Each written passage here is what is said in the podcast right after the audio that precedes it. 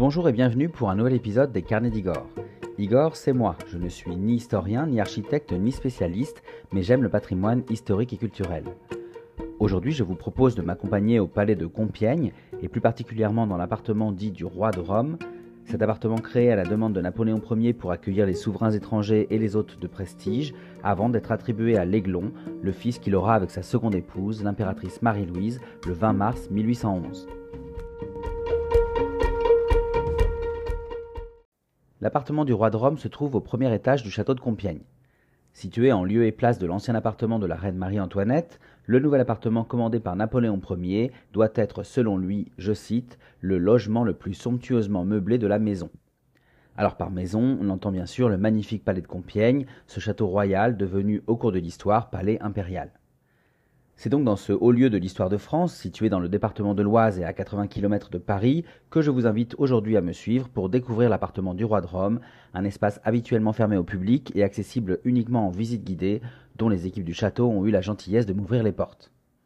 Mais avant de pénétrer dans ce somptueux appartement et de vous en raconter son histoire, je vous propose un retour rapide sur l'histoire du château de Compiègne et de ses résidents successifs, un monument dont vous pouvez également retrouver la visite détaillée que j'en ai faite à travers l'article illustré de mes photos et le podcast qui sont disponibles sur mon blog, lescarnedigor.fr et sur les plateformes de podcast habituelles comme Apple, Google, Spotify ou encore Encore. Commençons donc par un peu d'histoire. Si la région de Compiègne intéresse la royauté française dès le VIe siècle, notamment pour ses forêts giboyeuses, c'est Charles V qui va choisir le premier de créer une résidence royale à Compiègne à la fin du XIVe siècle, à l'orée d'une immense forêt de 14 000 hectares.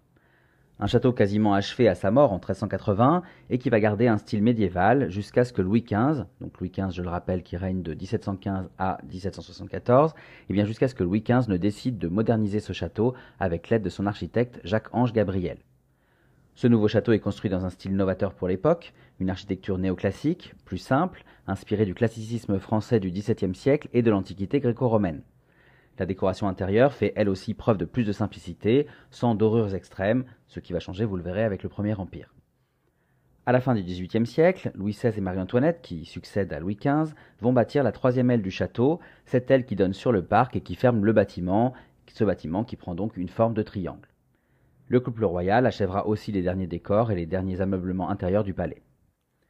Petit point anecdote euh, à propos de Marie-Antoinette et de Louis XVI. Est-ce que vous saviez que c'est à Compiègne que le roi Louis XV, donc le grand-père de Louis XVI, va accueillir Marie-Antoinette le 14 mai 1770, 1770 pardon. Elle est alors encore jeune archiduchesse d'Autriche et elle arrive tout juste en France pour épouser le dauphin, donc le petit-fils de Louis XV, le futur Louis XVI. Alors, continuons l'histoire du, palais. Après la Révolution, lors de laquelle la quasi-totalité du mobilier a disparu, un prytanée ou un lycée militaire, comme si vous préférez, a été installé dans le château. Pour l'anecdote, ce prytanée, enfin ce lycée militaire, donnera naissance à l'école des arts et métiers qui existe encore aujourd'hui. Cependant, lorsque l'empereur Napoléon Ier, qui a instauré l'Empire en France le 18 mai 1804, redécouvre Compiègne en 1807, il décide de lancer sa rénovation afin de donner à ce palais des rois de France une dimension toute impériale. Les grands travaux se tiendront ainsi de 1808 à 1810 sous la conduite de l'architecte Louis-Martin Berthaud, cet architecte connu pour avoir travaillé sur le château de la Malmaison, la célèbre résidence de Joséphine. Cependant, tout économe qu'il est, l'empereur réutilisera et se réappropriera l'existant, notamment certains décors muraux, afin d'éviter trop de dépenses inutiles. Napoléon Ier aime le château de Compiègne. Après son divorce d'avec Joséphine en 1809, c'est là que le 27 mars 1810, il va choisir de recevoir pour la première fois sa future et seconde épouse, la jeune archiduchesse d'Autriche Marie-Louise. Marie-Louise qui n'est autre que la nièce de Marie-Antoinette et qui doit assurer une descendance à la dynastie Bonaparte et ainsi garantir la longévité de l'Empire. L'empereur installe alors ses appartements dans l'ancien appartement du roi et l'impératrice investit les appartements situés dans l'aile nord de la terrasse qui donne sur le jardin.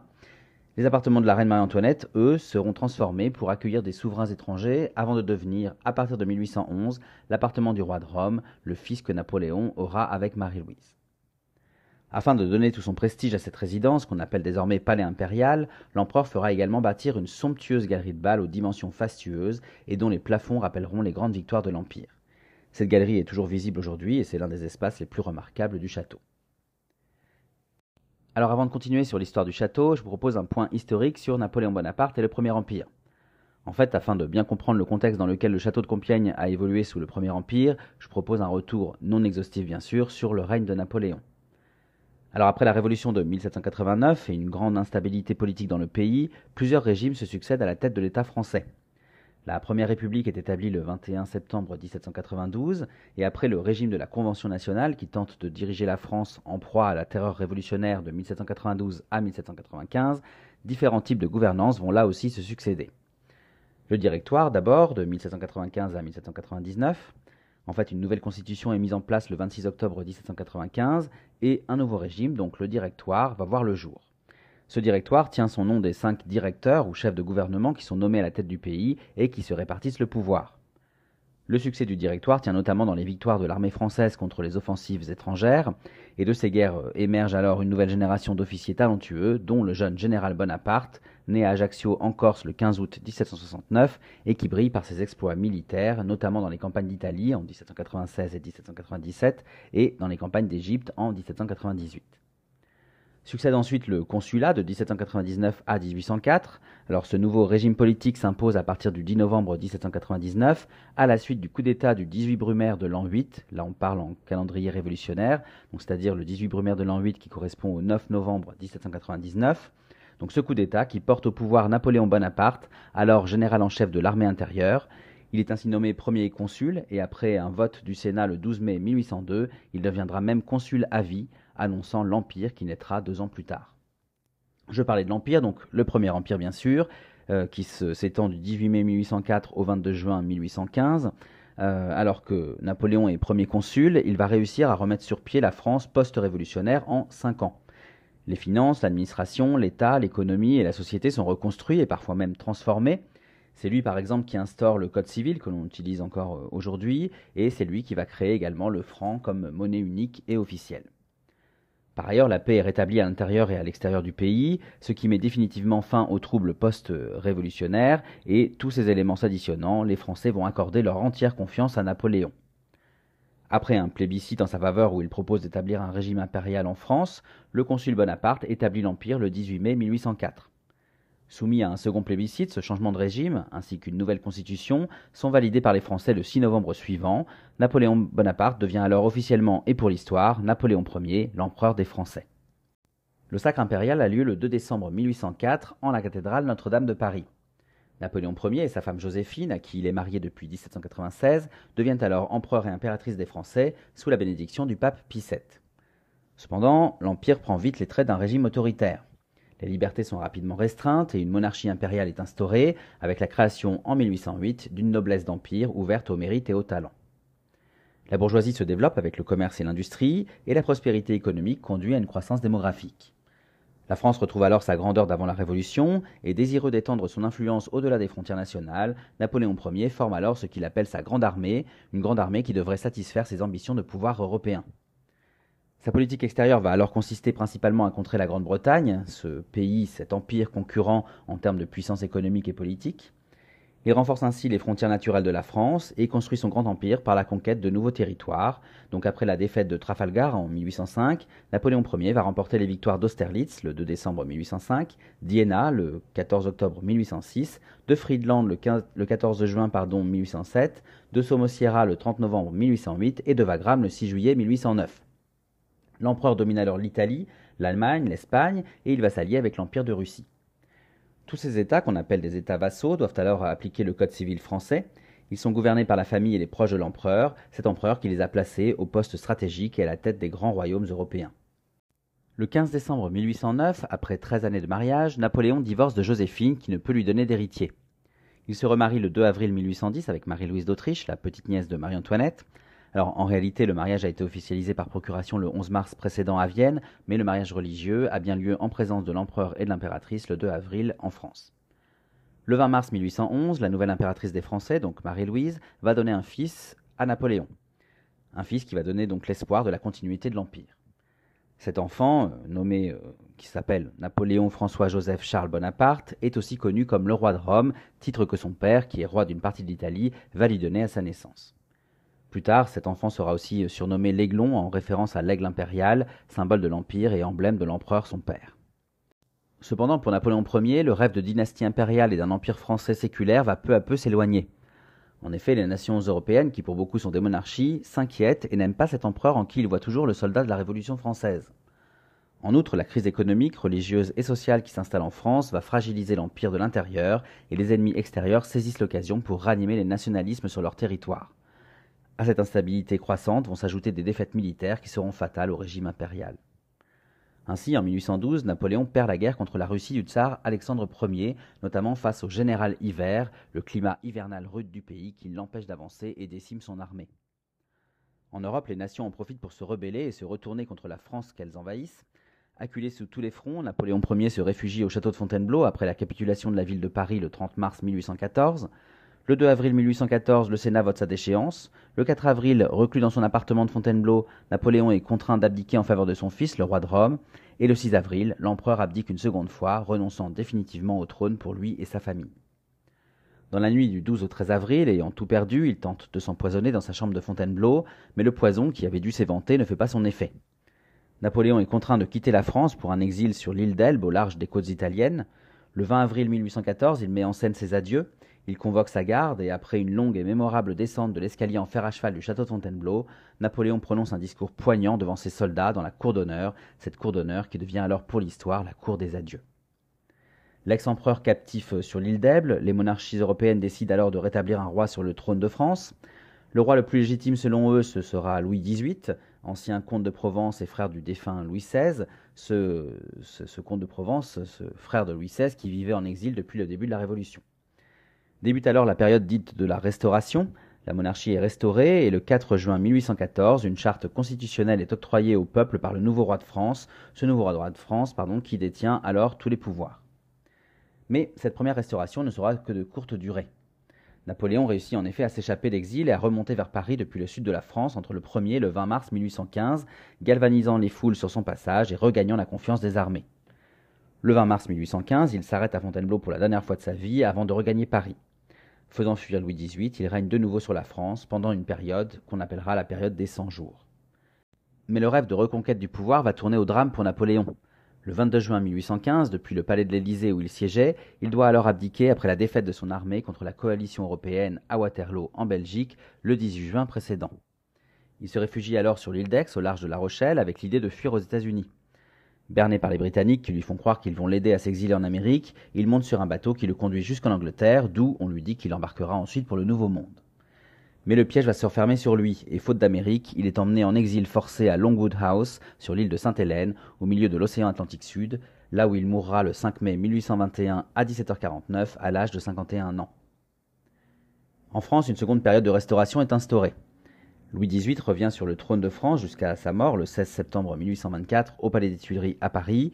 Il est suivi par le roi Charles X, second frère de Louis XVI, qui régnera du 16 septembre 1824 au 2 août 1830, date à laquelle, ou euh, réfugié au château de Rambouillet, pardon, il est contraint d'abdiquer.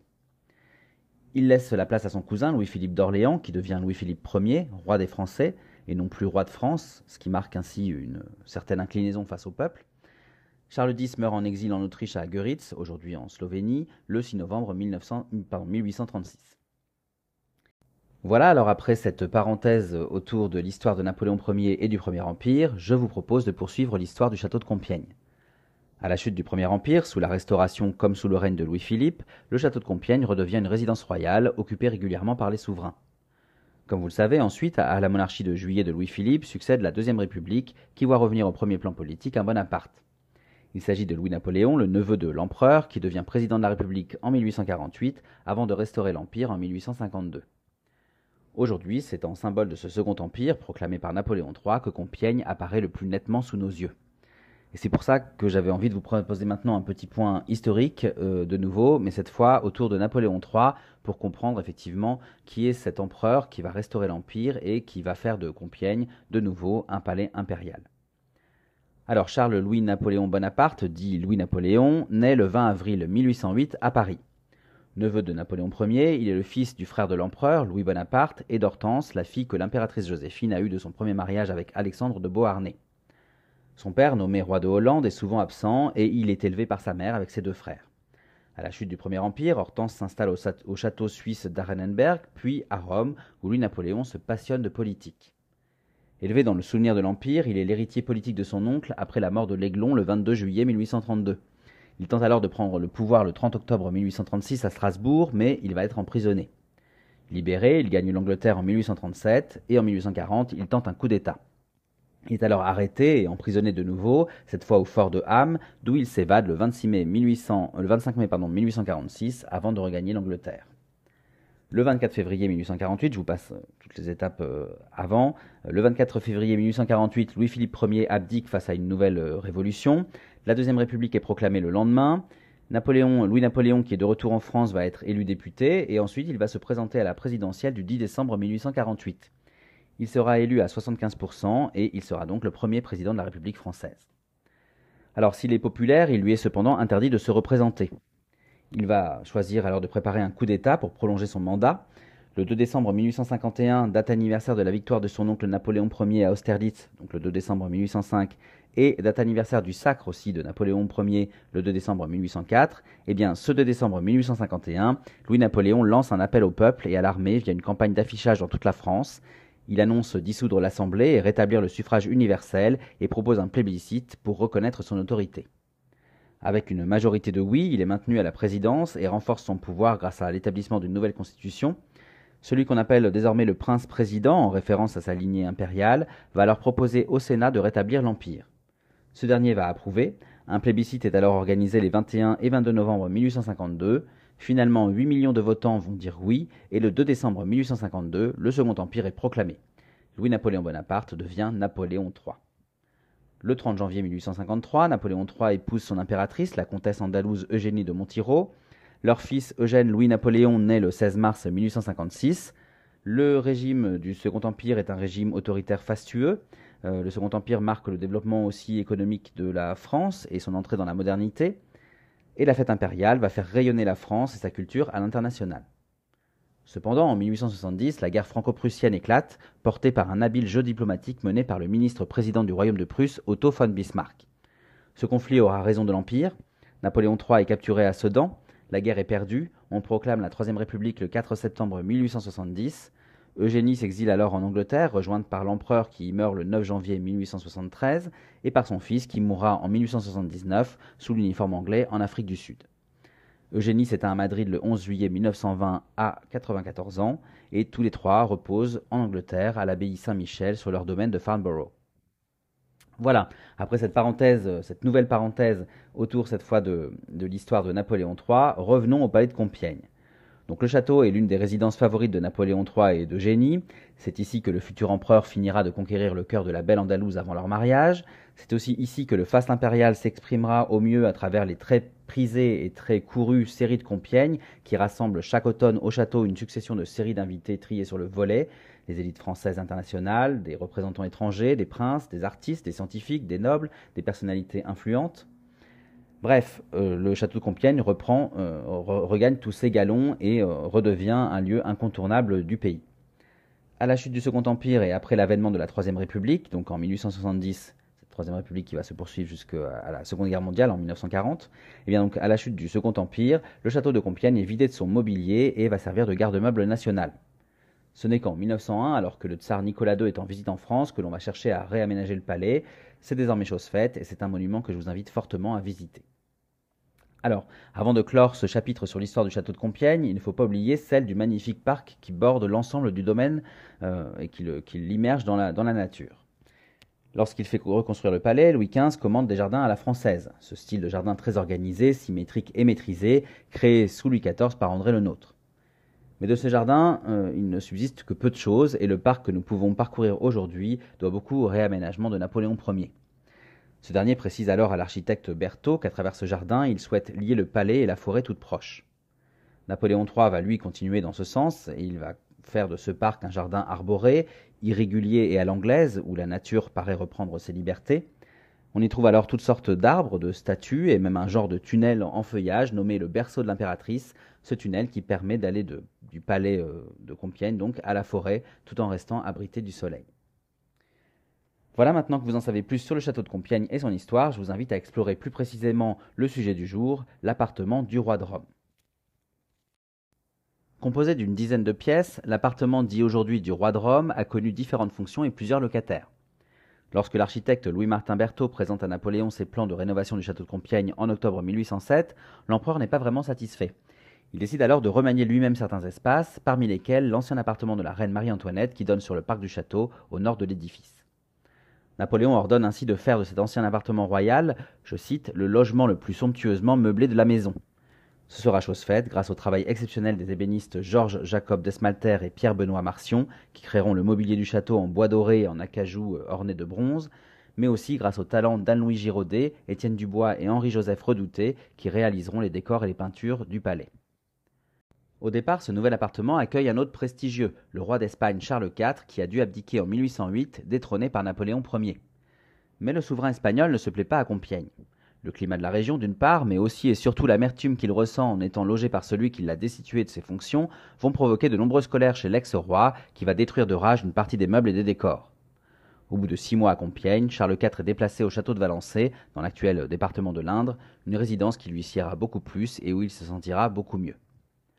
Laissé vide de locataires, l'appartement accueillera plus tard Louis Bonaparte, le jeune frère de Napoléon, nommé roi de Hollande, et son épouse la reine Hortense, fille aînée de l'impératrice Joséphine. Mais le somptueux appartement voulu par Napoléon Ier prendra tout son sens lorsque le 20 mars 1811 naît le fils tant attendu de l'empereur et de sa seconde épouse, l'impératrice Marie-Louise. C'est donc au jeune héritier du couple impérial, sur lequel repose toute la dynastie des Bonaparte, que va revenir cet appartement qu'on appellera désormais l'appartement du roi de Rome. Alors, une nouvelle petite parenthèse historique, qui est le fils de Napoléon Ier, dit euh, le roi de Rome ou encore l'Aiglon. Napoléon François-Joseph Charles Bonaparte est né le 20 mars 1811 au Palais des Tuileries à Paris. Titré roi de Rome à sa naissance par son père, lui-même roi d'une partie d'Italie, le jeune garçon n'a que trois ans lorsque Napoléon est contraint d'abdiquer à Fontainebleau le 4 puis le 6 avril 1814. Euh, Alors que son père est exilé sur l'île d'Elbe, l'ex-roi de Rome fuit avec sa mère vers l'Autriche dont elle est originaire. C'est depuis le palais de son grand-père, l'empereur François Ier d'Autriche, à Vienne, que l'enfant âgé de 4 ans apprend le retour de son père Napoléon à la gouvernance de la France pendant la période de règne dite des 100 jours, du 1er mars au 22 juin 1815. À cette date, donc le 22 juin 1815, l'empereur est une nouvelle et dernière fois contraint d'abdiquer avant de partir pour son exil fatal à Sainte-Hélène. Cette abdication mènera d'abord à la proclamation de son fils comme successeur à la tête de l'État français sous le titre d'empereur Napoléon II. Mais celui-ci, tout jeune et toujours exilé en Autriche, ne régnera pas bien longtemps, d'autant plus que l'Assemblée nationale s'abstient de le proclamer officiellement empereur des Français. Finalement, 15 jours plus tard, le 8 juillet 1815, le roi Louis XVIII remonte sur le trône, engageant la deuxième période de restauration que connaîtra la France. L'ex-Napoléon II, qui porte aussi le titre de prince de Parme, sera nommé duc de Reichstadt par son impérial grand-père autrichien en 1818 et il passera le reste de sa vie à Vienne. Il sera élevé à l'écart du souvenir de son père par une Marie-Louise qui s'est totalement désolidarisée du destin de Napoléon et par une cour d'Autriche hostile à l'ex-empereur, cet ex-empereur qu'elle qualifie de souverain usurpateur. Celui qui fut empereur des Français l'espace de quelques jours meurt de la tuberculose le 22 juillet 1832 au trop jeune âge de 21 ans. Pour finir sur le fils de Napoléon Ier et de Marie-Louise, il faut savoir qu'il ne sera surnommé l'Aiglon qu'après sa mort. En effet, c'est l'auteur de théâtre Edmond Rostand qui va utiliser cette dénomination le premier dans sa pièce L'Aiglon, créée le 15 mars 1900, cette pièce qui raconte les dernières années du duc de Reichstadt et dans laquelle jouera la célèbre actrice Sarah Bernard. Alors pourquoi ce surnom de l'Aiglon? Eh bien tout simplement parce qu'il est l'héritier de l'empereur Napoléon Ier, dont l'emblème est l'aigle impérial. Voilà, maintenant que vous en savez plus sur le roi de Rome, revenons à son appartement compiègnois. Si vous avez la chance de le visiter, vous verrez que tout est surdimensionné et d'un faste quasi extravagant. Il s'agissait en effet de créer, pour celui qui serait un jour Napoléon II, un écrin à la hauteur de sa position d'héritier impérial. Pourtant, l'histoire en décidera autrement, comme vous le savez, et celui qu'on appellera plus tard l'Aiglon ne résidera ici que peu de fois, alors qu'il n'est âgé que de quelques mois. Et finalement, tout ce mobilier et ces décors grandioses paraissent aujourd'hui bien démesurés pour un bébé. Alors pendant la restauration, et je dirais même juste avant la restauration, l'appartement du roi de Rome sera occupé par le roi Louis XVIII. En effet, avant de rentrer sur Paris après des années d'exil pour fuir la Révolution et le Premier Empire, Louis XVIII va s'arrêter à Compiègne pour préparer son retour. Cependant, il ne souhaite pas occuper l'ancien appartement de son frère, le défunt roi Louis XVI, cet appartement qui est devenu l'appartement de Napoléon Ier entre-temps et qui, euh, dit-il, présente beaucoup trop d'emblèmes impériaux.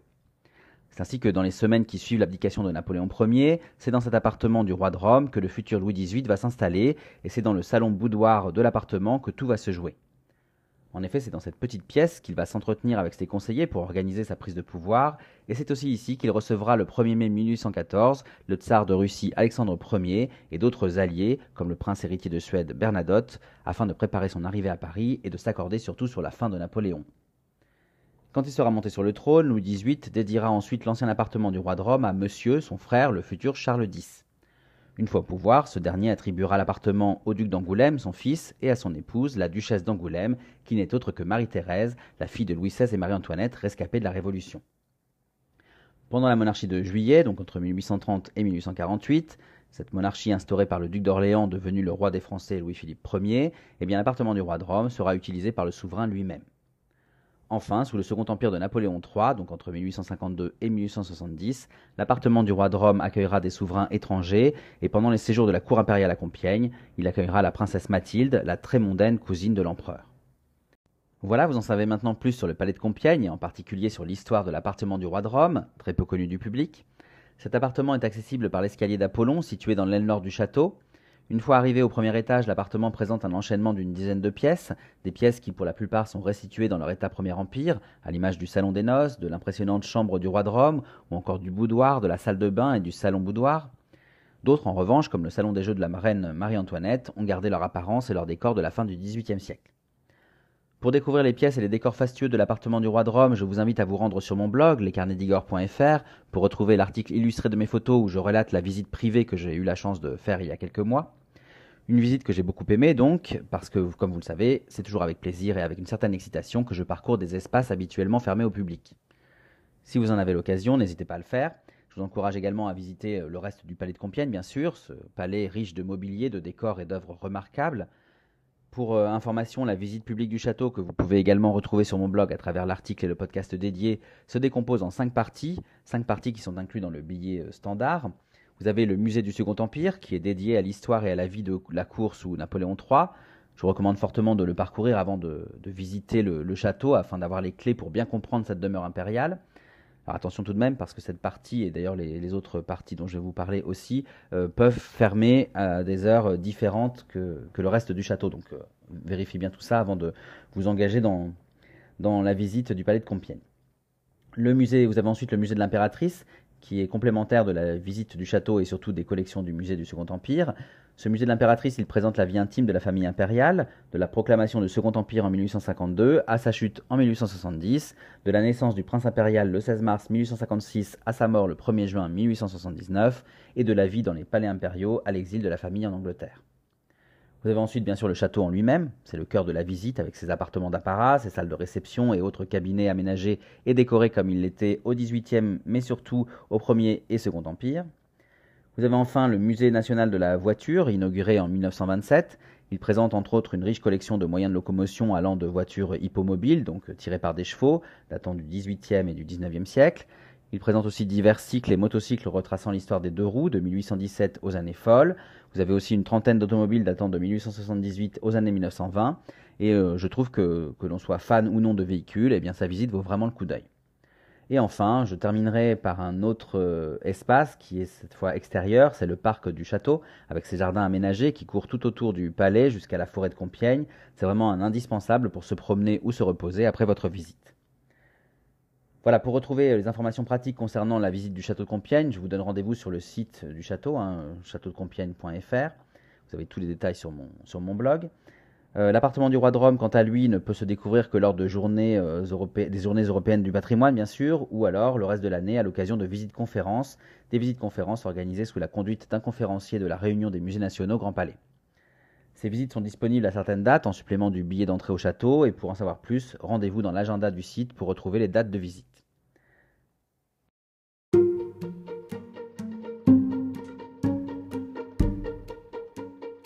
Voilà, je vous remercie pour votre écoute et j'espère que ce podcast vous a plu et qu'il vous aura donné envie de visiter le château de Compiègne et de pénétrer dans les pièces plus privées de ce lieu incontournable de l'histoire de France.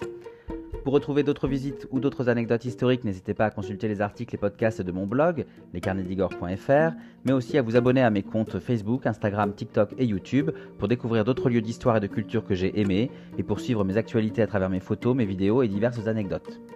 En attendant, je vous donne rendez-vous très bientôt pour d'autres histoires, d'autres découvertes et d'autres visites.